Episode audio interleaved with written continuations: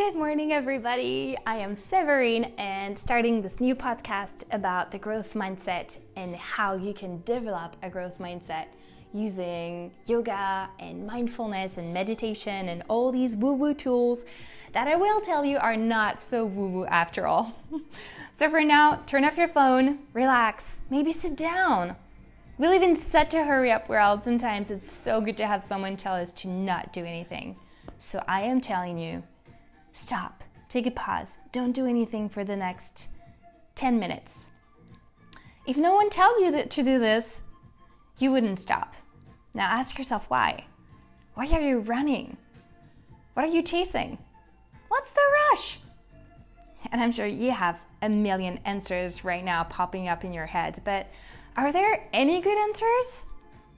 Here's the thing we live in a world with high and low and medium expectations about everything and for everyone. We have expectations for ourselves, for others, for our kids, the weather, the Wi Fi, and most of the time, those expectations are based on our fears fear of loss, change, challenge, um, filters also, and ego. That's where the growth mindset teachings get fascinating. Carol Dweck, who made that huge discovery on mindsets, teaches us that the mindset is everything. And she identified two mindsets the fixed mindset and the growth mindset. So, with one, the fixed mindset, the idea that is that you were born smart or dumb, and your whole life will be about proving yourself over and over again to meet expectations. You're animated by the fear of failing and falling from your pedestal. Therefore, a challenge is a stressful experience, and trying something new is not for you. With the other mindset, the growth mindset, you were born with a few abilities, and you know and believe in the fact that only practice, efforts, and hard work will get you to your dreams, which give you total control over your life. In the growth mindset, there is no such thing as a failure, and a challenge is always an opportunity to grow and learn. So, uh, Carol Dweck, who's a PhD researcher at Stanford, explains that uh, challenges are how our neurons connect together and how we get smarter. With a growth mindset, you can only have the expectation to learn through the process of a challenge. Now, listen carefully.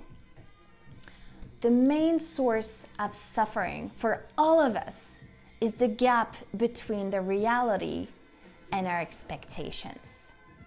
I'm gonna take a very basic example. Um, I'm home working and I expect my Wi Fi to work. This is my expectation. But truth is, I have no control over it. And if it stops working, which is reality, I'm probably gonna get super frustrated and mad and pissed. But actually, if I think about it, you know, through this challenge, I could learn something. I could say, oh, okay, the Wi Fi is not working. What's going on? And then try to identify what's going on. And if I do so, my brain is going to start working and neurons are going to start connecting. And if I see this challenge as an opportunity to grow and learn, it's not such a bummer anymore.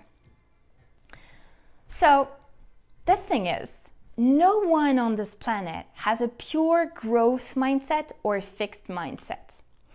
Although it's not 50 50 either. And the revolutionary discovery that Carol Dweck made is that we can develop a mindset.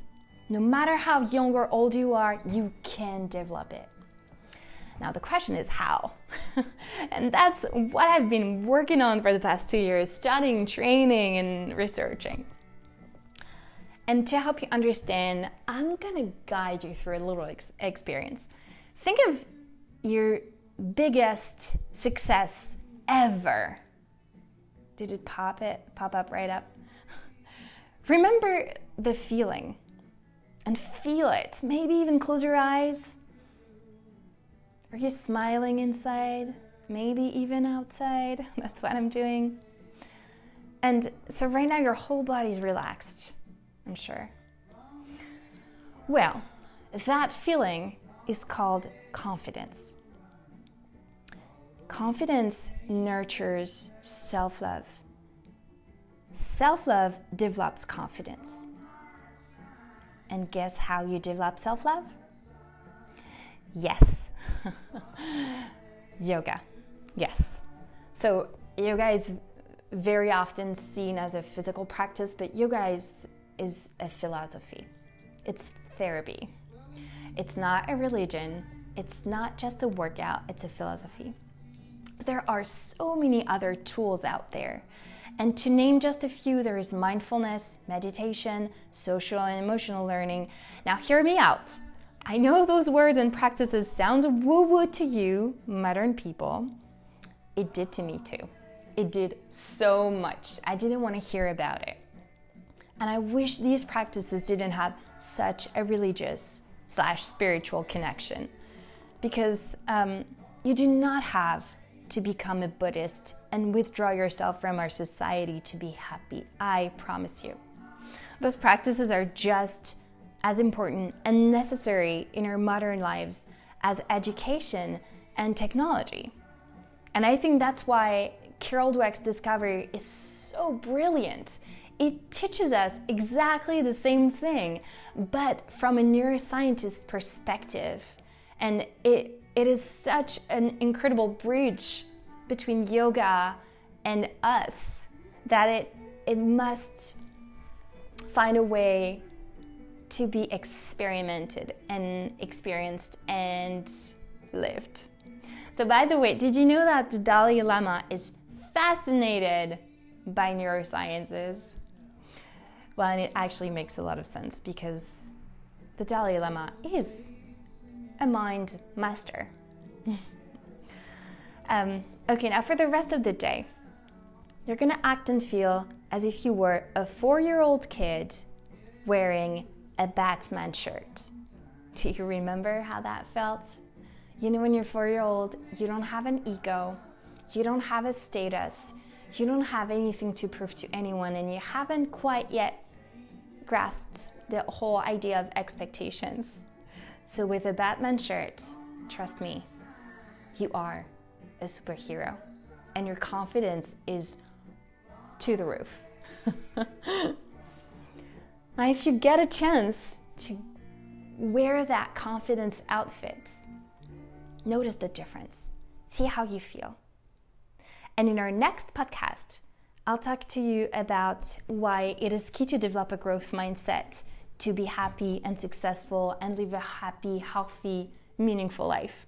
And what it really means practically to develop a growth mindset and to live with a growth mindset. Let's start the work and teach our children better.